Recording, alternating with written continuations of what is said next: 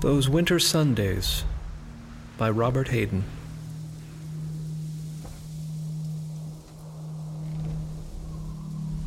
Sundays, too, my father got up early and put his clothes on in the blue black cold.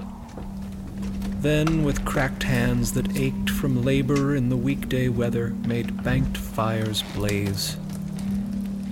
No one ever thanked him. I'd wake and hear the cold splintering, breaking. When the rooms were warm, he'd call, and slowly I would rise and dress, fearing the chronic angers of that house. Speaking indifferently to him who had driven out the cold and polished my good shoes as well. What did I know? What did I know of love's austere and lonely offices?